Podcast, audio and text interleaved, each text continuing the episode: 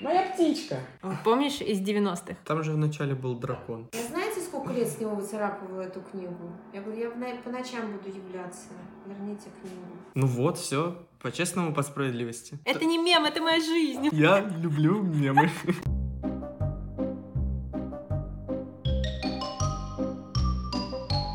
Привет! Это подкаст «Космически умозрительно» от библиотечного центра общения «Современник». Добро пожаловать во второй сезон.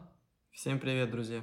Меня все так же зовут Полина, и я буду рассказывать вам, эм, пока не скажу о чем, но со стороны искусства. А я знаешь, о чем подумал? Что ты всегда называешься полным именем, Да. а я нет. Поэтому я буду Евгений с этого момента. Ого! И буду рассказывать вам о науке. Ну что, начнем с нашей первой, любимой, думаю, темы, обширнейшей. Сегодня, друзья, мы говорим про мемы. Да. Но монета перекочевала из первого сезона во второй. Кидай, Жень, и посмотрим, кто начнет сначала. О, кажется, я. Ну, значит, ты будешь открывать этот сезон. Но сначала я хотела у тебя, Жень, спросить, как ты относишься к мемам. Я А- люблю мемы. Я, честно говоря, их тоже обожаю. И знаешь, есть такая картиночка, тоже своего рода мем, когда пирамида Маслоу, а внутри там есть такой еще подкоп, и внизу сидит человечек, и написано там «Это я и мои мемы». Не, я такого не видел. Но, кажется, ее нужно разместить э, у нас в группе современников ВКонтакте. В общем, мемы — это, наверное, самая базовая потребность для меня сейчас точно. Потом уже еда, здоровый сон, там, безопасность. Самореализация. Да-да-да, это вообще там где-то высоко-высоко нам до этого карабкаться и карабкаться. Но мемы — это как будто бы основа основ. Это база. Это база, факт. Да, а все остальное уже надстройка. Но мне кажется, что мемы — это уже сами по себе, во-первых, произведение искусства, потому что некоторые сделаны так хорошо, что впору вставлять их в рамочку и размещать в галерее. Но вообще, кстати, в мемах э, наверняка вы видели, что мемы проникли и в классическую живопись, и в скульптуру. Там есть какой-то, не знаю, сюжет кого-то известного с облачками или комментариями, или какой-то оценкой позы античной статуи. Например, стоит Аполлон, а рядом стоит женщина и говорит, разговоров-то было. Да. Но самым классным образцом сочетания искусства и мемов для меня лично является страдающее средневековье.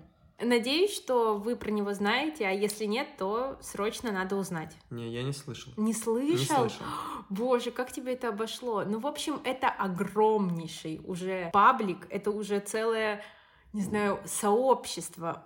Сейчас аудитория страдающего средневековья уже больше миллиона. Они выпускают свои обучающие курсы, у них есть собственный По мемам? подкаст. Нет, по средневековью. Это серьезные люди. Пишут книги, создают настольные игры. Как они к этому пришли? В общем, все началось с исторического факультета Высшей школы экономики, когда на одном из э, семинаров преподаватель по медиевистике, его зовут Михаил Анатольевич Бойцов, рассказывал и показывал средневековые миниатюры. Там были изображены страдающие грешники, мученики, и он сказал, посмотрите, как они страдают.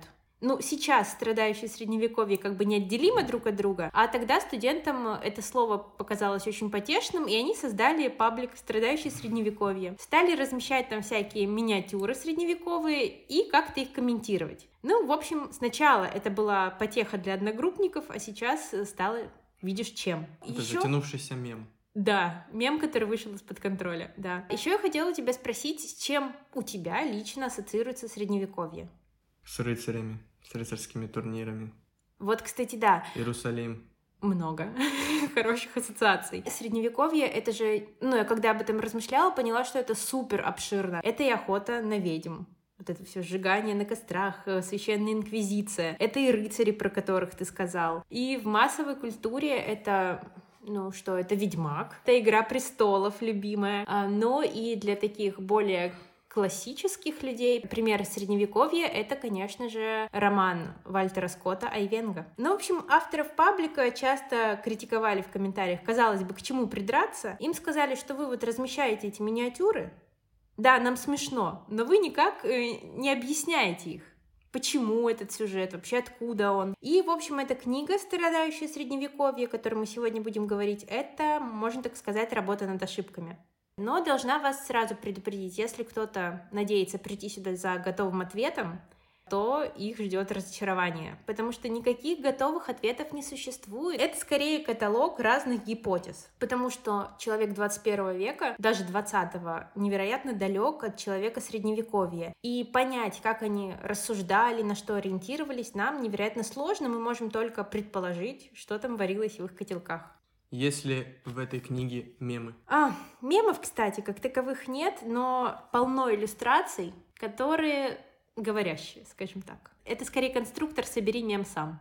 Мгм. Вот. Ну или придумай свой собственный. Но я все равно, я не понимаю, как ты мог не слышать про страдающее средневековье. Не знаю, как-то мимо меня прошло. Прямо нужно зайти смотреть. Я сегодня утром буквально, ну, решила сверить карты, посмотреть. Вот, может быть, они ударились там в образовательный процесс и в бизнес, в мерч. Думаю, вдруг они позабыли про мемы. Давненько их не было слышно. Зашла, все в порядке, все смешно. Давайте переходить к сюжету и идти изучать головы и мысли средневековых людей. В общем, самый главный парадокс заключается в том, что, несмотря на всеобщую религиозность, ну, это, я думаю, мы понимаем по какому-то нашему уже культурному бэкграунду, там, сроков истории, например, да, было понятно, что все люди почитали церковь, и это было важной составляющей жизни. Художники средневековые позволяли себе недоступную нам сейчас вольность, такую как э, изображение святых в различных позах, э, образах и фактически делали на них карикатуры. Приведу пример. В 1927 году на сцене одного из берлинских театров э, ставили похождение бравого солдата Швейка. Декорациями к спектаклю занимался немецкий художник-экспрессионист Георг Гросс. И одна из декораций выглядела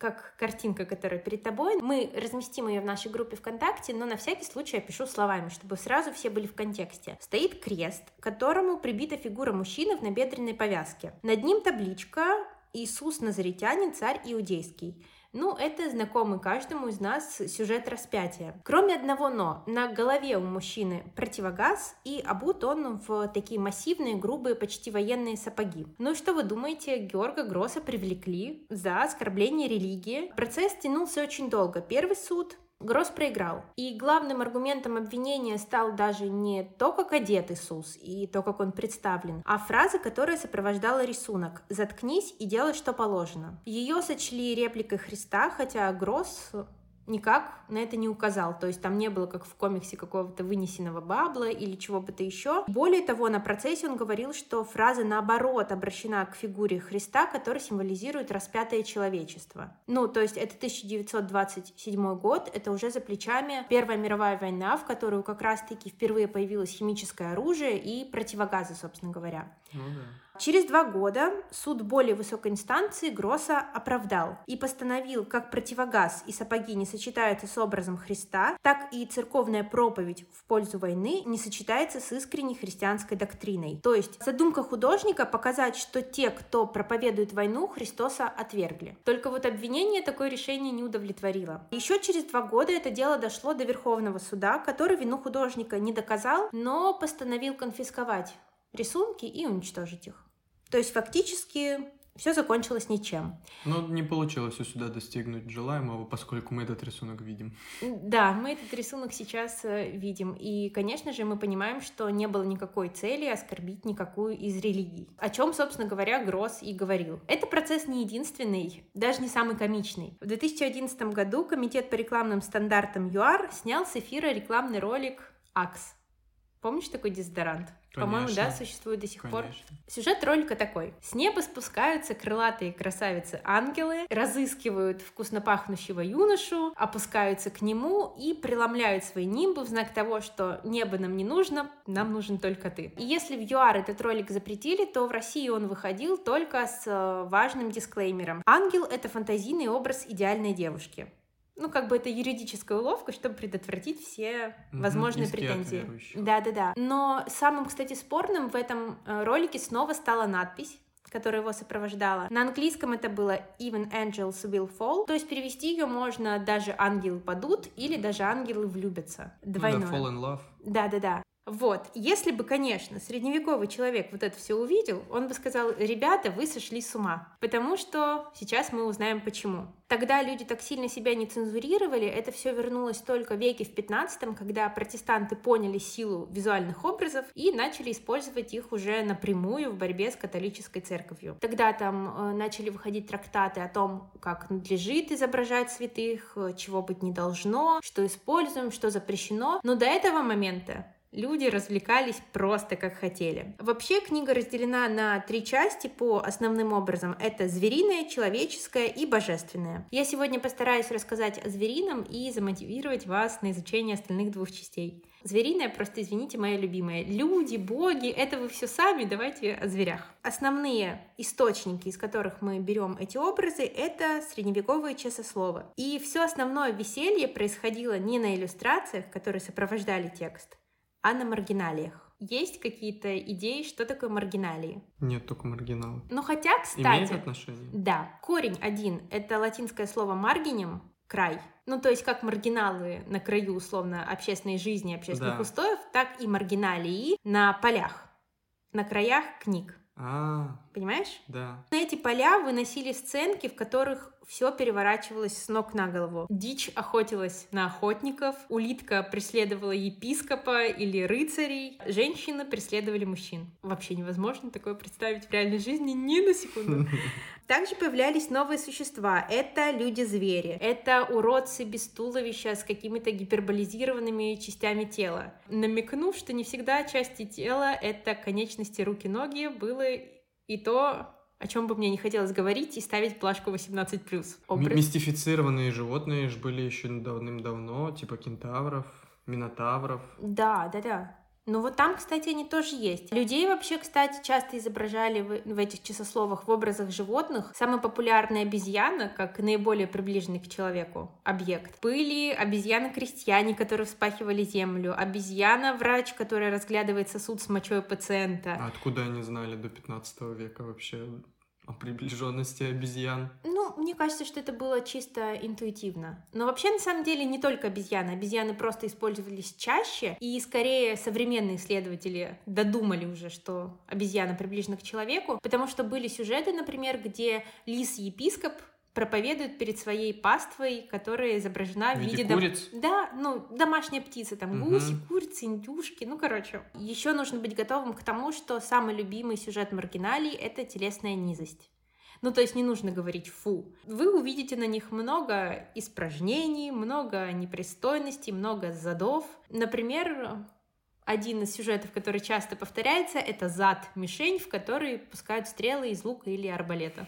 Ну, как бы, окей. И тогда возникает вопрос. Мы должны рассматривать их в связке с основным текстом или нет? А текст вообще хоть как-то соотносится? Вот э, вопрос. Ну, Мне кажется, надо текст прочитать, чтобы понять, стоит ли его соотносить. Часословы, то есть это чаще всего проповеди, молитвы, священные писания. Там есть какой-то подтекст, нам нужно его искать или нет. Есть точка зрения французского искусствоведа, который жил в XIX веке и изучал все это. Он высмеивал своих коллег, которые усматривали повсюду скрытые смыслы. Он не признавал маргиналий ни сатирой, ни покушением на репутацию церкви.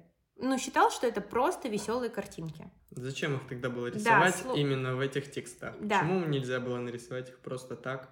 Интересное толкование это дал Михаил Бахтин, или Бахтин, я могу ошибаться. Он говорил о том, что соседство священного и предельно мирского отражало важнейшие аспекты средневекового сознания. То есть одновременно благоговейную серьезность и трепет перед верой, и в то же время это как бы враждебный любой иерархии смех. То есть фактически эти миры могли столкнуться либо в книгах, либо на городских площадях. Вот все это было слишком рядом, и поэтому он э, не видит никаких противоречий в том, что и в книгах вот эта вот насмешка, то, что мы сейчас, да, как люди, не можем себе представить, э, для человека того времени могло быть абсолютной нормой. К тому же важно, что маргиналии знали свое место. То есть они никогда не переходили в основные иллюстрации. Да, они могли там быть э, в заглавной букве или вообще где-то с краю, но, в общем, в основной текст они никогда не залезали. Мы не можем их э, упрекнуть в какой-то назор. Я помню историю нескольких лет тому назад э, в Санкт-Петербурге при реставрации тоже, знаешь, на колоннах у зданий. Красивые бюсты превращали в не очень красивые, замазывая, так сказать, отдельные части тела. И, Да. по-моему, на выставках тоже каких-либо греческих скульптур тоже вешают специальные, так сказать, полотна, закрывая гениталии и так далее. Да, да, правда, было такое. А было, кстати, даже в летнем саду, помнишь скульптуры? Они же тоже, ну, обнажены, как э, любые античные скульптуры. Ну да. И во времена Петра еще, если я не ошибаюсь, и после, когда только эти статуи поставили, то неравнодушные горожане, собственно говоря, приходили и решали, что нужно срочно одеть раздетых бедолаг. Вот тоже Культурная столица. да, тоже такой э, случай был, и феномен был. Но вообще мои любимые персонажи, которых вы можете увидеть на маргиналиях, это гибриды. То есть это рыцари с телом дракона или, например, человечек без туловища, но на одной ноге с какой-то огромной ступней, которой он прикрывается от солнца. Ну, какой-то вообще невероятно фантазийный образ. Для нас они, конечно же, миф. Ну, в средневековье люди верили, что где-то там эти существа точно обитают. Например, это сирены. Казалось, что... они-. Да, да, да, на полном серьезе казалось, что они заманивают моряков в свои сети, сбивают их с пути. Если какой-то корабль пропал, то, скорее всего, он пал жертвой чудесного голоса сирен и их магии. Закончить я хотела свой рассказ на одном из самых известных пропагандистских монстров XVI века. В общем, произошла такая ситуация. В 1496 году Тибр вышел из берегов. И по Риму поползли слухи, что в грязи нашли тело мертвого зверя с женским торсом и головой осла. Одной человечьей, одной звериной рукой, драконьим хвостом и лицом старика на заду. Монстры восприняли, ну, как небесное знамение, указывающее на что? На грехи папы. Это существо нарисовали по рассказам. И, собственно говоря, изображения стали расходиться по Италии, оттуда попали в Германию. И в 1523 году соратник Мартина Лютера Филипп Меланхтон выпустил книжечку, подробно описал анатомию, собственно говоря,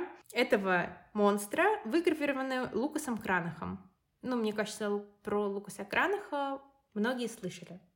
Наверняка. Многие, но не я. Окей, еще поговорим, вернемся к этому. Протестантские идеологи описывали это создание папского осла как э, прямое доказательство дьявольской природы папства. На гравюре изображался сзади папский замок Святого Ангела, а справа папская тюрьма Тора Динона. Я сейчас опишу вам основные компоненты этого существа, их всего 9, а иллюстрацию, конечно же, покажем в нашей группе ВКонтакте. Пойдем сверху.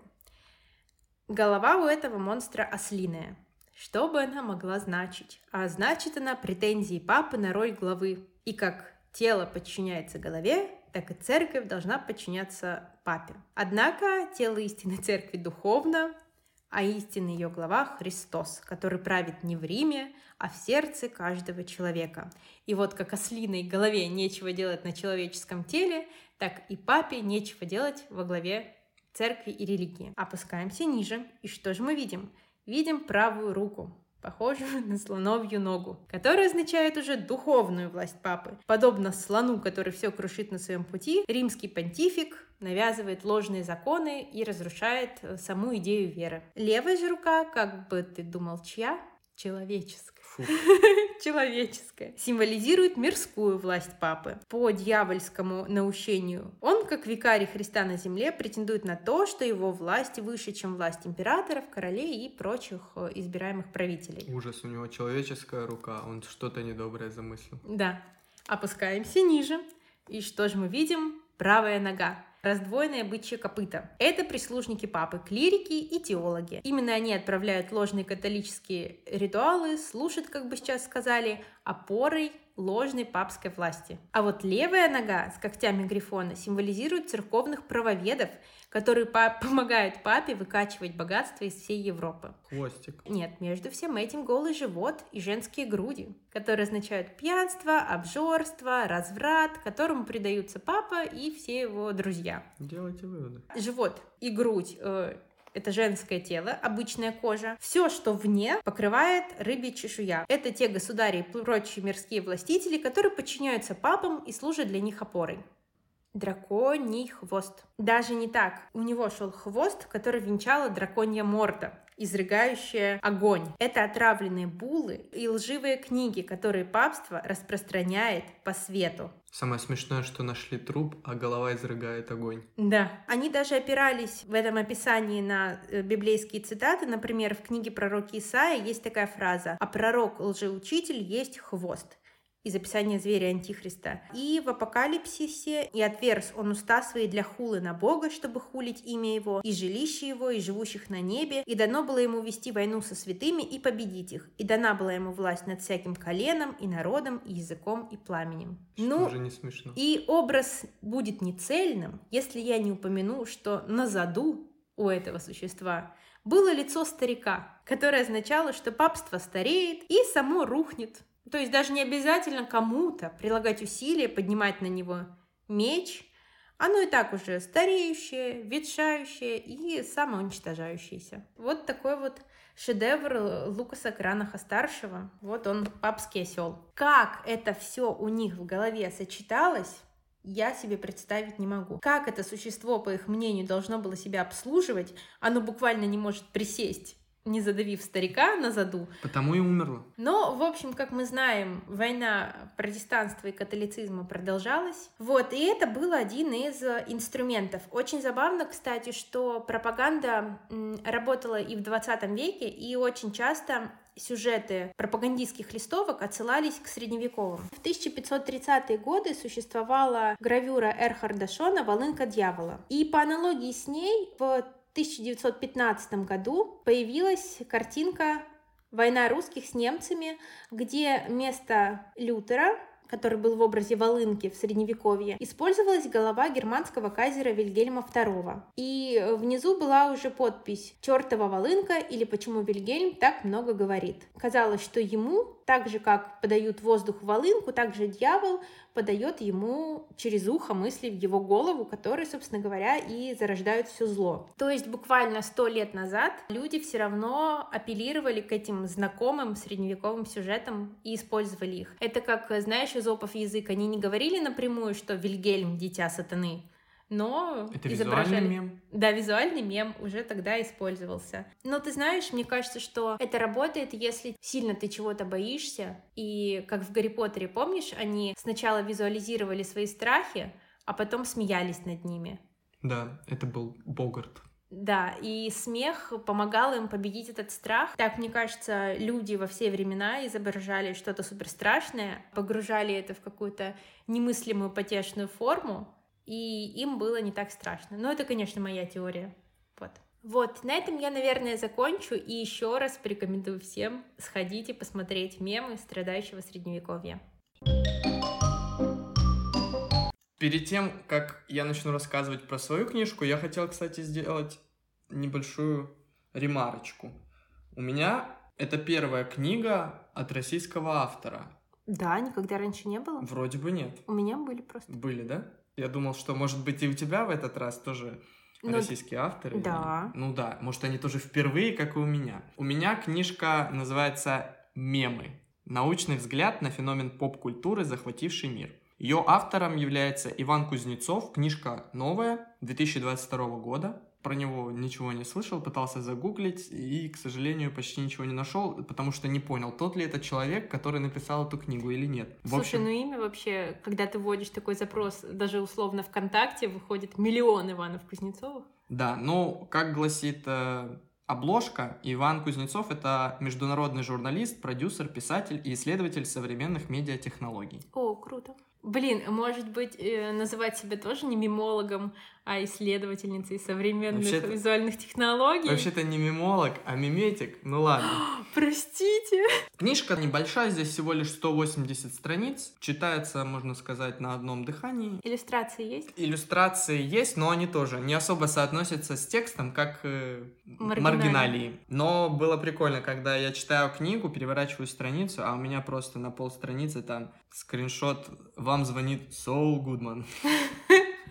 Ну, я посмеялся с этого. Прежде чем начну рассказывать и увлекать наших читателей, я бы хотел задать вопрос тебе, Полина. Что вообще такое мем? Так, ну мем — это какой-то визуальный образ из, э, скорее всего, поп-культуры, хорошо знакомый всем, с какой-то подтешной подписью, апеллирующий, наверное, к чему-то, что мы знаем, но это как-то так переворачивающий, что мы такие, блин, зашибись, как смешно. Это Ну, же я. То, что ты описываешь, является интернет-мемом, но я не знаю, станет ли открытием это для тебя или для наших читателей, но мемы как таковые появились задолго до того, как появился персональный компьютер или интернет, или социальные сети. Так, ладно, для меня открытие. А как их распространяли? Но для начала надо понять, что мем — это вовсе не что-то смешное, и... Точнее, не обязательно что-то смешное. Блин, а я использовала это практически как синоним. Ну, в принципе, многие, наверное, из нас, из молодежи, точно так же относятся к этому слову, к этому понятию. Ответ на вопрос, который я задал тебе, да, что такое мем, исследователи пытались дать уже на протяжении нескольких десятилетий, соответственно, еще до того, как появились все эти интернет-технологии и так далее. Многие исследователи всерьез задумывались о каком-либо ментальном оружии, которое может оказывать влияние на сознание людей. И одним из таких исследователей был наш соотечественник Владимир Михайлович Бехтерев, российский психиатр. Он еще в далеком 1903 году писал о так называемом психическом контанге. Вирусе, который передается через слова, жесты, движения окружающих лиц, через книги, газеты и так далее. В общем, через очень большое количество вещей. И он был одним из ученых, которые развили идею пси-вируса, то есть Пси от э, сокращения от слова психологического. Во второй половине 1970-х годов сама идея о психологических вирусах подобного рода стала вирусной. Известный английский биолог и популяризатор науки Ричард Докинс первым заразил этой идеей научное сообщество. Он издал книгу, которая называется «Эгоистичный ген» в 1976 году, где в одной из глав дал бехтеревскому психическому вирусу новое имя – мимем. От э, греческого мимезис – подобие. Он сравнивал мимем с геном. Сравнение заключалось в том, что ген является э, самореплицирующей единицей то есть способна воспроизводить себя и передаваться от одного человека другому, чтобы вот продолжалась передача вот это бесконечно. Может продолжаться эта передача бесконечно. И мемы, как гены, тоже способны к репликации, то есть к самопроизводству, самокопированию и распространению. Затем он сократил слово «мимем» до слова на английском мим пишется M-I-M-I, не I, а как mm-hmm. я русская, меме. А соответственно, на русском языке это слово стало читаться как мем. Да, давай сразу проговорим, что надо говорить мем, а не мем. Меня просто уничтожает, когда ты видела такой мем. Мем. Да, я думаю, да, видела, сэр. Да, как э, старшее поколение говорит. Ох уж эти ваши мемы. Да, да, да. Извините, если мы вас обидели, но это важный образовательный момент. Крик ну, в общем, души. он сократил мимем до мем для схожести со словом ген, потому что ген на английском пишется G-E-N-E. К концу 1980-х годов появилась новая научная дисциплина – миметика. Как понятно по названию, это наука, которая изучала мемы как явление. В книге, которую мы сегодня обсуждаем, было перечислено множество ученых, научных деятелей, которые так или иначе причастны к изучению мемов, к миметике. Вот. Среди них были Ричард Броуди, Аарон Линч, Чарльз Ламсден, Дэниел Деннет и другие. Вообще, при прочтении этой книги меня очень часто не покидало ощущение, что я читаю какую-то научную статью или курсовую. Не потому, что здесь все написано очень умными словами, а потому что очень часто говорят об одном и том же разными словами, как мы в курсовых и в дипломах пытаемся одну и ту же мысль 10 раз проговорить просто для того, чтобы заполнить э, пространство и увеличить объем текста. А касательно, собственно, научных деятелей. Очень интересное заявление сделала Сьюзен Блэкмор, сейчас я вам его зачитаю. Она писала, что мем — это каждое слово на вашем языке, каждая крылатая фраза или выражение, любая история, которую вы когда-либо слышали, все известные вам песни, тот факт, что вы ведете машину с левой или правой стороны, пьете кьянти, надеваете джинсы или футболку, собираетесь на работу — все это мемы. Из-за этой фразы ученые ее обвиняли в попытках обоснования далекого от реальности утверждения, что вся жизнь это мем. И на самом деле миметика, как научная дисциплина, была подвержена огромному количеству критики со стороны ученых других э, научных дисциплин. Ее очень часто критиковали, собственно, за подход в сравнении мемов с генами. По сути, многие ученые миметики выделяют мем как культурный ген, как репликанты, воспроизводящиеся в области культуры, то есть не имеющего материального выражения, в отличие от гена, потому что ген имеет, да, они находятся в наших клетках, в хромосомах. А мем, он, собственно, как абстракция представляется. Много ученых как я уже сказал, сравнивали мемы также еще и с вирусами, поскольку мемы могут передаваться от человека к человеку, так же, как и вирусы. Они заражают одного человека, этот человек передает этот мем дальше, и так эта цепочка может продолжаться до бесконечности, собственно, как и вирус. Не думайте, дорогие читатели, что здесь имеется какой-то негативный подтекст сравнения с вирусами, да, потому что вирусы это все-таки зловредная штуковина. А мемы не всегда. Зависит от того, чем они являются в своей сути. И, соответственно, под мемом здесь все еще понимается не та смешная картинка, которую представила Полина и, наверное, большинство наших слушателей и читателей. Здесь все еще понимается, собственно, идея. Вообще, вот, если обращаться с Собственно, к миметике Ричард Докинс тоже дал определение мему как любая идея, символ, манера, ситуация или образ действия, осознанно или неосознанно передаваемые от человека к человеку посредством речи, письма, видео, ритуалов, жестов и так далее. Соответственно, Ученые миметики относят к мемам религию, политические какие-то аспекты, попытки мошенничества. Вот, например, помнишь ли ты, Полина, как на заре интернета, наверное, даже не соцсетей, а больше электронной почты. Были такие цепные письма, когда тебе приходило письмо... Перешли десяти подружкам. Да, и найдешь под подушкой 100 рублей, да, да. да зубная к тебе придет. И... Это, подожди, это ты еще нормальные последствия перечислил, радостные. А были еще плохие. Если ты не перешлешь это пяти людям, то тебя задавит красный автомобиль, и ты такой, блин, ну, где найти столько друзей? Да, ну вот это как раз-таки один из первых примеров так называемого интернет-мема, когда мемы начали передаваться при помощи интернета. Затем появились уже другие формы, например, когда уже появились соцсети, возникла такая ситуация, которая существует, в принципе, в обыденной жизни, услуга за услугу. То есть, когда ты там поставишь лайк кому-то, да, на аватарку, а тебе в ответ тоже поставят. Или там репостнем вот этот пост с нашим подкастом, и мы лайкнем тебе тоже что-нибудь. Были, конечно же, и негативные касательно того, что спам-письма, когда отправлялись кому-то на почту письма, грубо говоря, с какими-то неприятными вещами. Например, ваш браузер там устарел, нажмите вот по ссылочке, скачайте обновление, иначе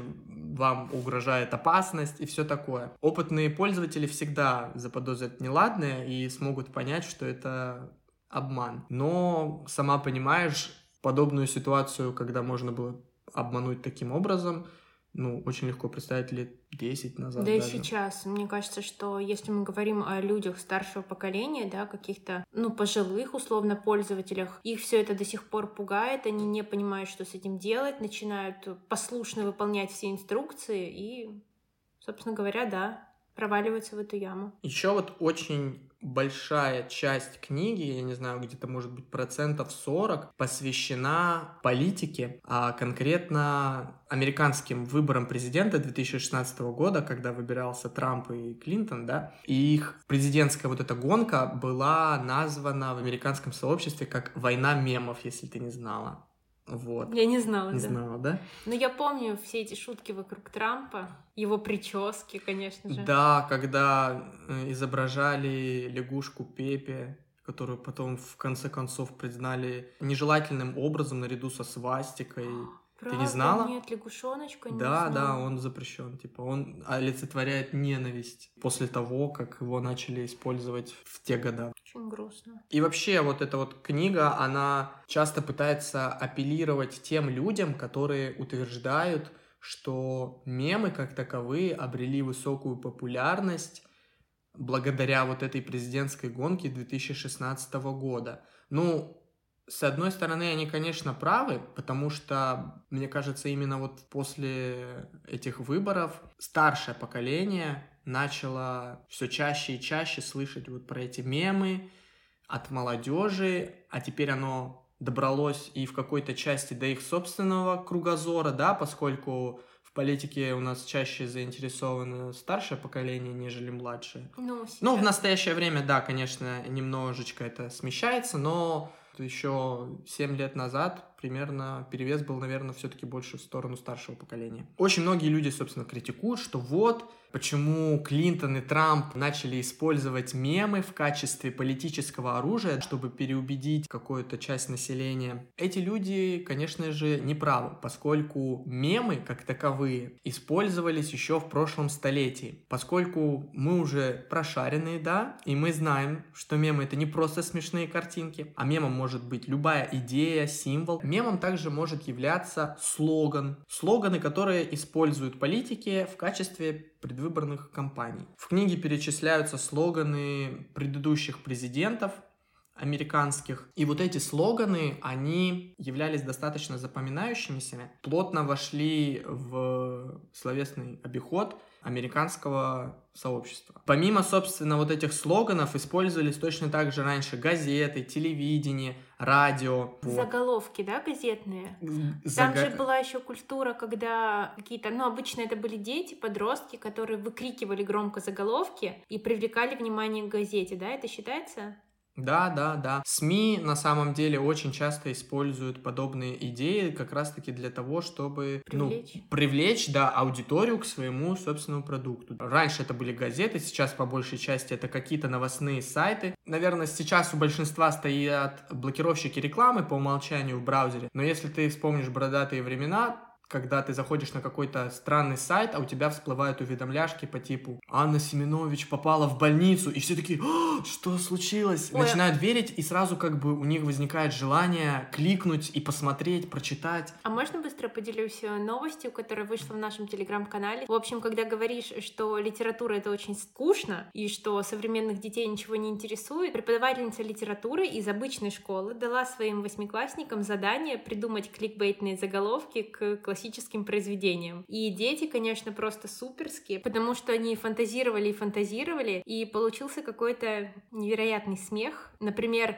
Пиковая дама, кто она такая? Случай в монастыре. Или 10 причин, почему вам пишут письма, по рассказам Лизаветы Ивановны. Или топ-5 способов любить себя девушку, советует сам Герман. Они еще сопровождали это каким-то, Постером. да, постерами, картинками. Извините, это просто было важно сказать. Да, э, касательно вот, кстати, вот таких вот задач от учителей. В книге приводится очень интересная история. Она относится к больше обману в сети, существующему обману в сети. В общем, в Канаде, кажется, какой-то учитель дал своим ученикам задание подготовить доклад о древесном осьминоге. Это якобы реально существующий вид осьминогов, который может при помощи щупалец лазать по деревьям. Он создал фишинговый сайт, на котором была написана информация об образе жизни, о том, что этот осьминог находится в Красной книге, что площадь его обитания всего там 100 квадратных километров плюс-минус. И рассказал ученикам, что сам видел в пражском зоопарке этого осьминога. Вот. В общем, увлек детей настолько, что большинство учеников ему, собственно, поверило. И следующий урок он начал с вопроса, ну и кто поверил из вас в эту чушь? Извини, но это почти мой папский осел.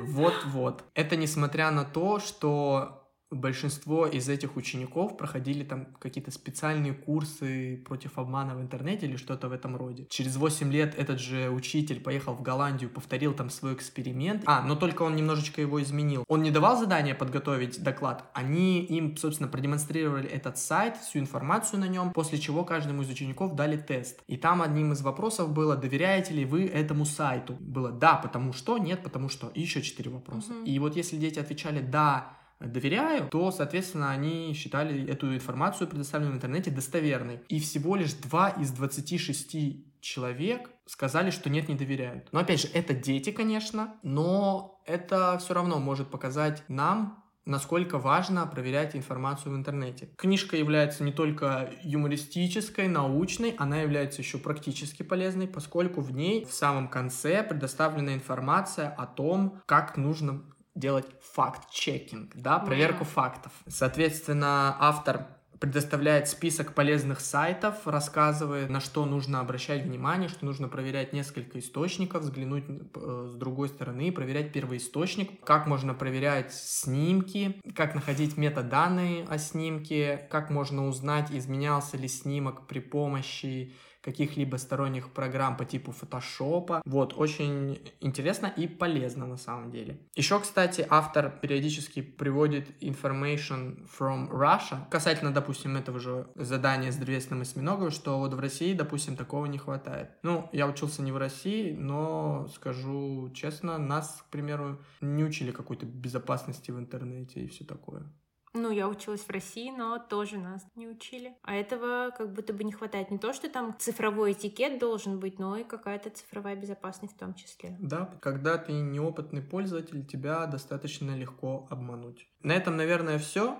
Книжка сама по себе довольно небольшая, 180 страниц, как я уже сказал, можно прочитать за один вечер. Тут полно примеров как и зарубежных, так и отечественных. Если вам интересно, как мемы могут захватывать сознание больших групп людей. Если вам интересно прочитать про войну мемов в Америке в президентской гонке 2016 года, какие есть запоминающиеся мемы в России, допустим, как они появились, то рекомендую прочтению. Как я уже сказал, книжка не только научная, но и интересная, иногда веселит, а иногда учит полезным вещам. Идеально как будто бы. Все, давай прощаться.